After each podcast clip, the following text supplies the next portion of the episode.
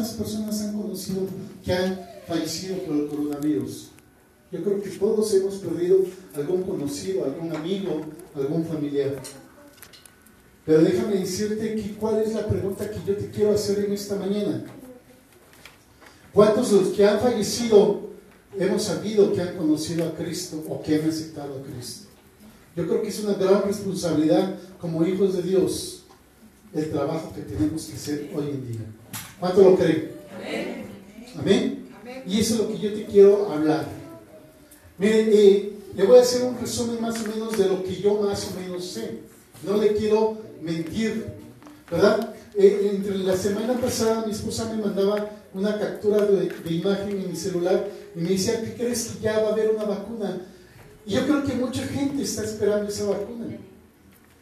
Creo que mucha gente está esperando eh, de que esa vacuna llegue. Y en, ese, en esa fotografía que me mandó, en esa imagen que me mandó mi esposa, decía de las edades, cuáles van a ser las primeras personas que van a ser vacunadas.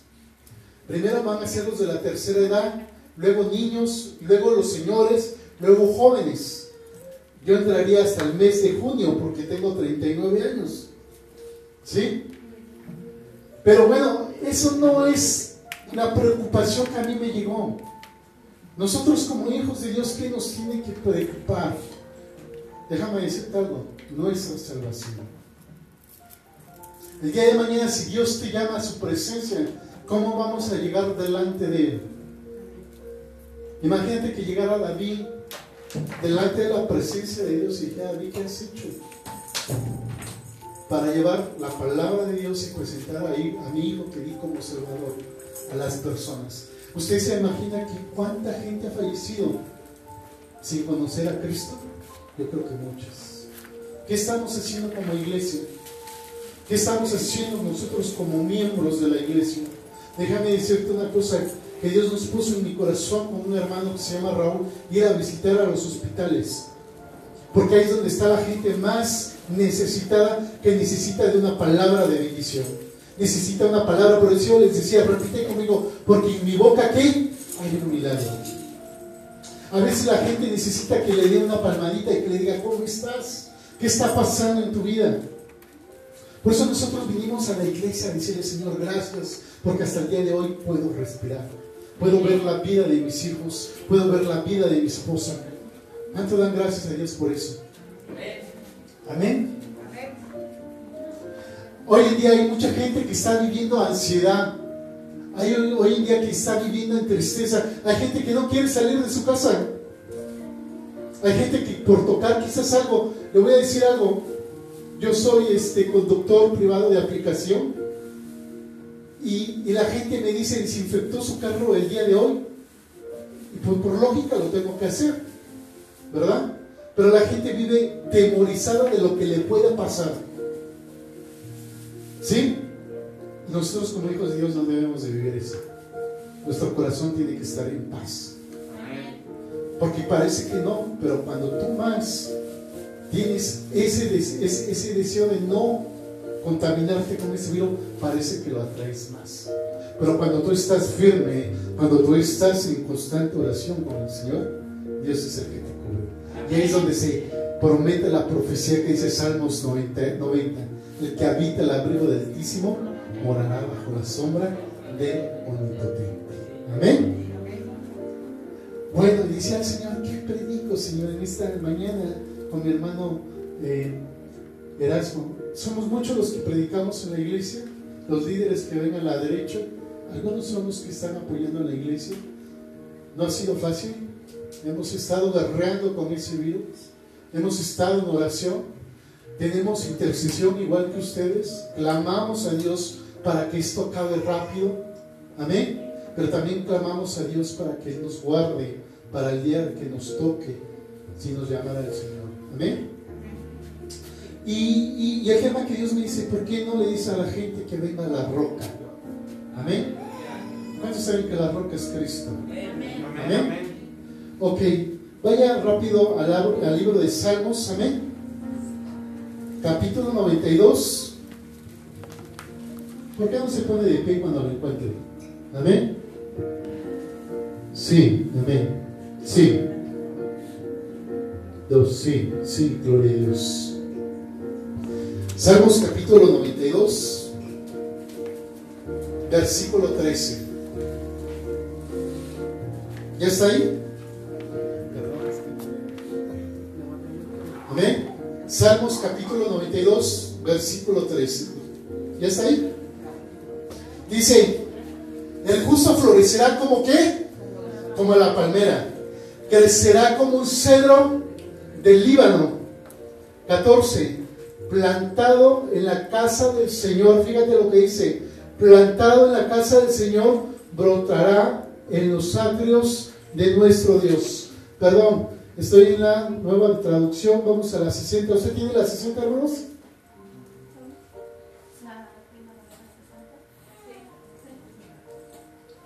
¿Me ayudas, hermano Barranco, la 60? ¿O a un hermano que tenga la 60? Salmos capítulo 92, versículo 13.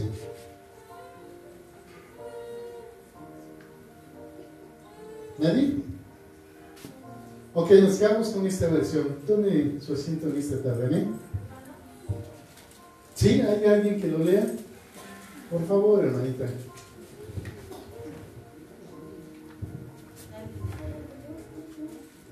Plantados en la casa de Jehová, en los atrios de nuestro Dios, florecerán, aunque en la vejez fructificarán, fructificarán, estarán vigorosos y verdes. Ok, gracias a Dios. Tome asiento en esta tarde. Fíjese, y quiero entrar un poco con, eh, de entrada. Hay una historia eh, que estaba en el Líbano, hermanos. Dice que había un hombre eh, plantando cedros. Eh, usted no se ha visto la bandera del Líbano, que es Libia, creo, ¿no? Del Líbano. Y la bandera tiene un cedro, no sé si usted lo ha visto. ¿Sí? Los cedros allá se dan abundantemente. Pero dice esta historia que había un personaje, había una persona que sembraba esos cedros. Dice que una mañana llega este personaje y siembra un cedro. Con todo su corazón lo siembra en un lugar que era árido. Libia se- el Líbano se, conoce como un lugar quizás un poco eh, su terreno seco. ¿Sí me explico? Su terreno quizás es algo eh, árido, algo un poco seco. ¿sí? Y este personaje, esta persona, siembra ese cedro. Y dice la historia que pasa una semana. Esta persona va y riega ese cedro. Pasan dos semanas, esta persona va y riega esa, esa semilla de cedro. Y él no ve el fruto. Se desespera un poco. Pero pasa un mes. Vuelve a regar el cedro y no pasa nada. Y pasan los meses, pero él no pierde la fe.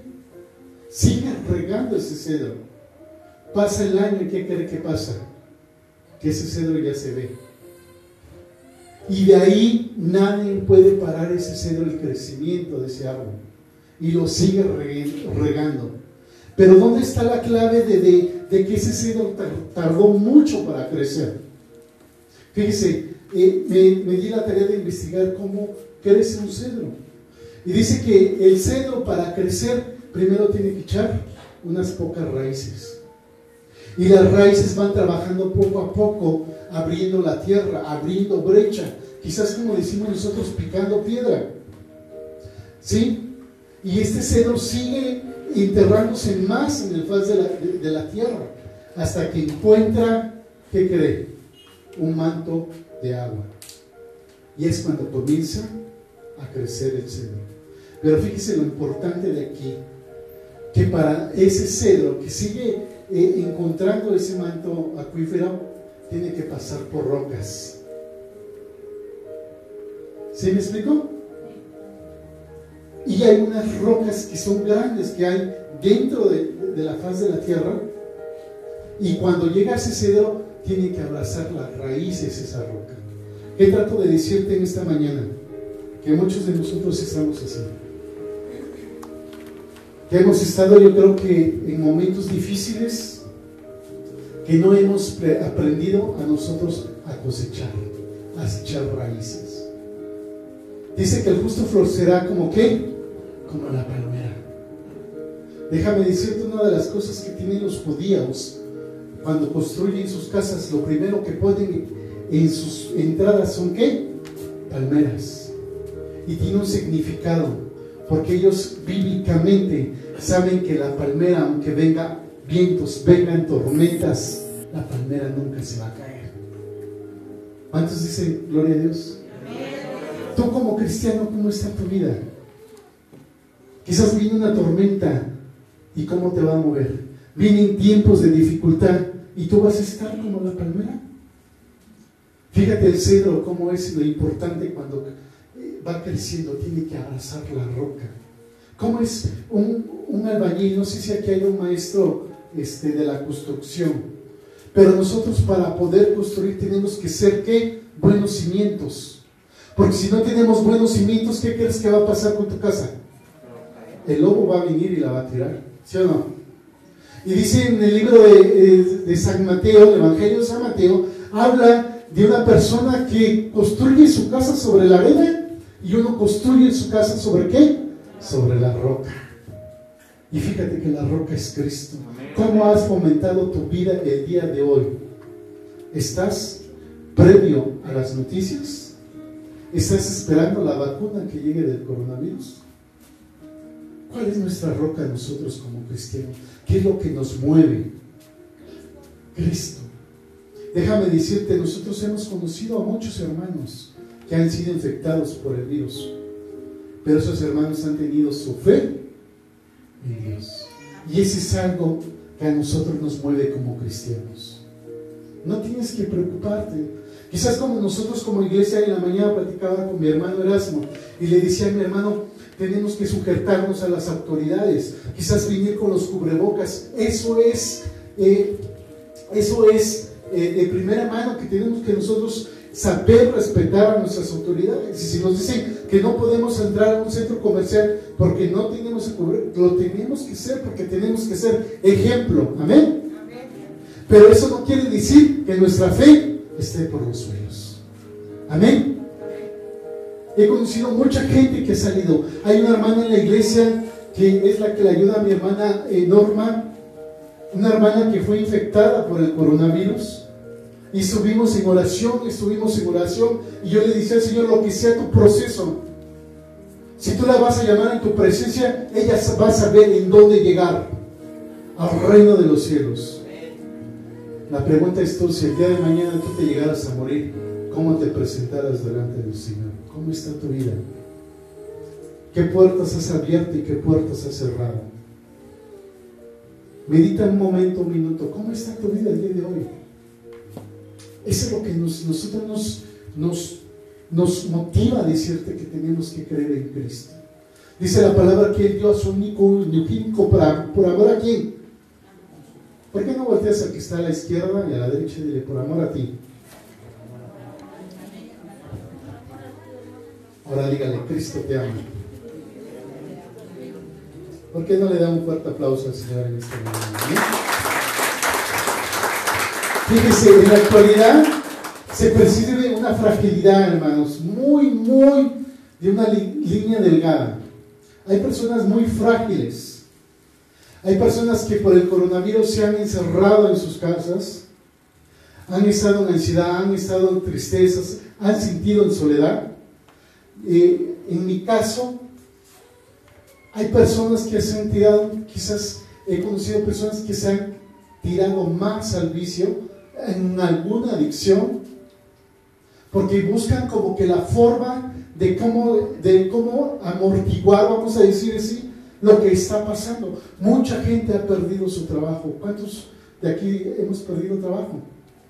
Miren, el día lunes pasa algo, una fase en el Estado de México muy, para mí, quizás algo muy importante, porque de partir de las 5 de la tarde los negocios van a cerrar. Yo no sé cuántos tengan negocio aquí, estéticas, panaderías, ¿sí? Imagínate la prueba del Señor como nosotros como cristianos, ¿qué nos está pasando? Yo te vengo a decir que Dios nos está probando nuestra fe. Es cuando más debemos de doblar rodillas. Es cuando más debemos de buscar la presencia de Dios. No buscar quizás, ¿y qué va a pasar? el día de mañana no sé si no vaya a tener dinero. Amén. Fíjese lo que dice el versículo 12, perdón que tenga esta versión, pero dice que el justo florecerá como la palmera. ¿Quiénes son las personas justas, hermanos?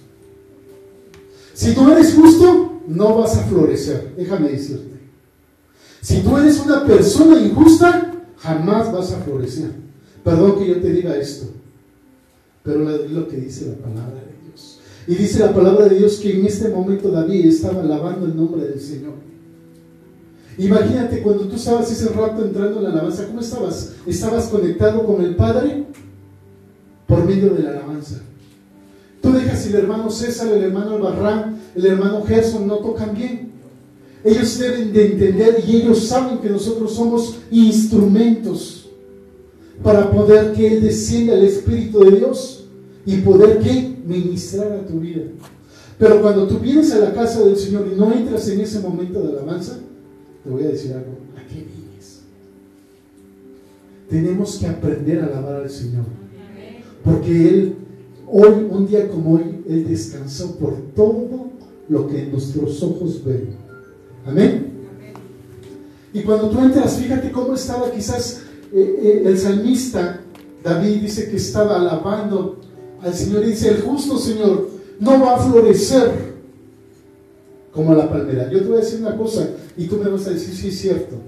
Hay gente que hoy en día está floreciendo y no es cristiana. Y no es gente que no teme al Señor. ¿Usted ha conocido gente así? Que usted se pregunta, no son infectados, les está yendo bien en su negocio, tienen las, las finanzas para mantener, ¿cómo le harán? Déjame decirte que esas personas pueden tener la provisión, pero no tienen lo que tú tienes. Tú tienes una garantía de poder entrar al reino de los cielos. Si mañana Dios te llama. ¿Cuántos dan gloria a Dios? El pastor me decía, tenemos que cuidarnos, tenemos que y decía, sí, pastor, pero hemos creído en lo profundo que si me muero, dice la palabra que si vivimos, vivimos con Cristo. Y si morimos, morimos para quién? Hermano, no tengas miedo. Imagínate si yo me llegara a adelantar, le digo a mis hijos, preocúpate tú que te quedas. Yo voy a ir llegar al reino de los cielos, donde dice que no habrá qué? Más dolor. Eso no quiere decir que, que no te cuides. ¿Sí? Pero los procesos de Dios nadie los conoce. Dios tiene un propósito para ti. Amén. Hay gente que puede florecer, pero no es justo. ¿Sí? ¿Está acá? Hay gente que puede florecer, pero no son justos. Un ejemplo. Narcotráfico. Es gente que está, ¿sí o no? Pero no son justas políticos. ¿Está acá? No, no hay políticos aquí. Amén. Políticos son que tienen la solvencia económica, pero no son justos. ¿Usted ha conocido a un político que es injusto? Yo creo que, ¿no? Muchos. Estamos hablando por nuestro presidente, amén. No vale la pena poner nuestra esperanza en algo, hermanos. Es lo que yo le decía, mucha gente está esperando la vacuna el día de hoy para ser vacunados y que ese virus quizás no nos toque. Miren, les voy a dar un testimonio rápido. Hace casi de conocer a mi hermano Erasmo, mi esposa estaba embarazada de Natalia. Natalia, ponte de pie para que te reconozcan. Ella, Natalia, eh, cuando estaba en el vientre de su mamá, este, ella se vio muy delicada por las plaquetas bajas. Y, la llevé a las 62, luego me la pasaron a las 72, creo. Luego a las 72 y me la mandaron a la raza, de ya de altas especialidades. Y mire, yo ya me comencé a preocupar. Ahí es cuando Dios comienza a proveer tu fe. Me comencé a preocupar, comencé a investigar en internet qué eran las plaquetas. Las plaquetas son las que hacen que la herida cierre, que cicatrice. ¿Sí? Y me decía que tenemos que sacar de la médula unas pocas de plaquetas. Ya me comencé a preocupar, ya me comencé, me comencé a olvidar de Dios. Me comencé que por medio de la oración Dios podía hacer, ¿qué? Por mi boca, ¿qué? Va a haber un milagro. me comencé a olvidar de eso. Y es válido, porque es donde Dios te va a mostrar que tienes que arrodillarte delante de Él. Amén. Y tengo varios testimonios, hermanos. Uno es Gerson, pero bueno, el de Natalia. Y comencé a investigar, había hospitales privados, pero caros, que podían manejar ese tipo de situación. Yo solo en el hospital, hermanos, abajo de la raza, no se conoce que es centro médico, la raza es grandísimo. Quisiera que ahí hubiera estado mi hermano Erasmo tranquilo, mi hermano. Yo quiero orar contigo para que Dios te sientes solo, te sientes frustrado. Es cuando comienza a decir, ¿y el pastor dónde está? Y los hermanos que dicen que son bien unidos, ¿dónde están? Pero yo no entendía yo, David, que el que tenía al lado era el mayor que podía hacer la obra. Yo no lo entendía. Amén.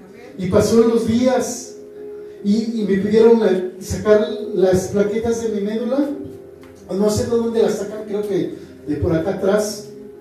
Y, bueno, Dios hizo el milagro porque me dio mi hepatitis, no pude yo este, donar. Llevé otro compañero, tampoco pudo donar. Y me firmaron y me sellaron el, el pase, ¿no? No sé qué sea, que, que llevé las personas correctas para donar. Desde ahí Dios estaba haciendo la obra. Y fíjese, yo me fui a mi trabajo, estaba hasta San Jerónimo, estaba Inica, Inica Flu, estaba supervisando una obra de los segundos puentes de periférico y iba, iba angustiado, hermanos, porque no sabía qué pasar. De repente, ¿te acuerdas de los de repente, mi hermano? Los de repente de Dios abrí mi computadora y lo primero que entró fue un mensaje. Y era mi pastor Ernesto Contreras. Dice, oye, hijo, Dios me hizo sentir que tenía que hablarte. Dice, estás pasando una prueba. Y comenzó a orar en ese momento por medio del mensaje y me soltó una palabra. Desde ahí, en, el lugar de mi trabajo, yo dije, Señor, en las manos de mi vida está la vida de mi hija y la vida de mi esposa confío en ti. Amén. ¿Y qué, qué te pasó? Que Dios hizo un milagro. Amén. Y, no teníamos nosotros eh, pensados a tener a Natalia, pero Dios sí tenía pensado en ella. Amén. Mi esposa se cuidaba y fíjese, así Dios no la dio. Amén. Tenía dos hijos, pónganse de hijos, ustedes los van a ver, los están bien chiquitos. Imagínense la chiquita, ya no pensábamos, amén. Pero ¿qué trato de decirte? No vale la pena poner tu esperanza en algo tan frágil como la probabilidad. Yo probé muchos de esos, hermanos. Cuando tú tienes un problema, lo primero que haces que es, vamos a hablar de un problema financiero. ¿Qué haces? Comienzas a buscar en tu teléfono qué créditos. Comienzas a decirle a tus amigos si te prestan dinero, ¿sí o no? Comienzas a hacer a vender la televisión, el refrigerador, el DVD, lo que tengas a la mano para salir de ese problema. Pero ¿sabes qué? Nunca vienes al pastor. Nunca vienes delante del Señor. Dicen en la palabra que si nosotros confesamos con nuestra boca, ¿qué? Que, Jesucristo, ¿qué? Es el Señor. Es el Señor. Fíjate lo que dice la palabra. ¿Cuándo has aprendido a confiar en el Señor? A veces dice la palabra que maldito es el que confía en quién? En el hombre. Tenemos que confiar en el Señor. ¿Cuántos confían en el Señor que esto del coronavirus va a acabar? Amén. Tú tranquilo. Dios lo tiene en sus manos. Amén. Comencé a buscar muchas probabilidades. Comencé a buscar hospitales alternos. Comencé a decir si yo tenía en ese tiempo tenía un bochito, hermanos pensaba ya venderlo para poder comprar las plaquetas, porque había gente que vendía las plaquetas. O sea, comencé, mi mente comenzó a operar. ¿A usted le ha pasado eso? Cuando está en una situación difícil, comienza a decir qué va a pasar, qué voy a hacer, y si pasa esto, amén. Pero aprendí a confiar en el Señor y Dios hizo el milagro en la vida de mi, de mi esposa y de mi hija, amén. Yo quiero eh, dejarte esta palabra, amén con esto. Amén. Dice que el justo florecerá como la palmera, como el cedro en el Líbano. Yo quiero que tú pongas un momento en tu mente cuáles son las raíces que tú has echado para poder crecer en Cristo. No digas que ya estás grande, no digas que ya estás joven o que estás pequeño y que no puedes. Yo creo que es el momento preciso que tú tienes que activarte. Déjame decirte, no importa que tú estés grande, no importa que tú estés joven o tú estés pequeño, es el momento que tú te tienes que activar. Muchos siervos nos han dejado, muchos pastores, muchos hermanos, muchos amigos, pero la pregunta, la responsabilidad que viene de mañana en adelante, la responsabilidad que vamos a tener nosotros, ¿qué es lo que vamos a hacer? Pregúntate qué responsabilidad tenemos nosotros de partir cuando se acabe esto. ¿Sabes cuál es la responsabilidad? Predicar a Cristo a más gente. Para que ellos tengan la seguridad de que un día van a estar en el reino de Dios. Amén. ¿Por qué no te pones de pie en esta mañana? Quiero hacer una oración por ti. Con el permiso del pastor. Amén. No sé si tú quieres pasar acá enfrente. Quiero orar por los hermanos que están pasando quizás situaciones difíciles. No sé si tus problemas son financieros, de trabajo.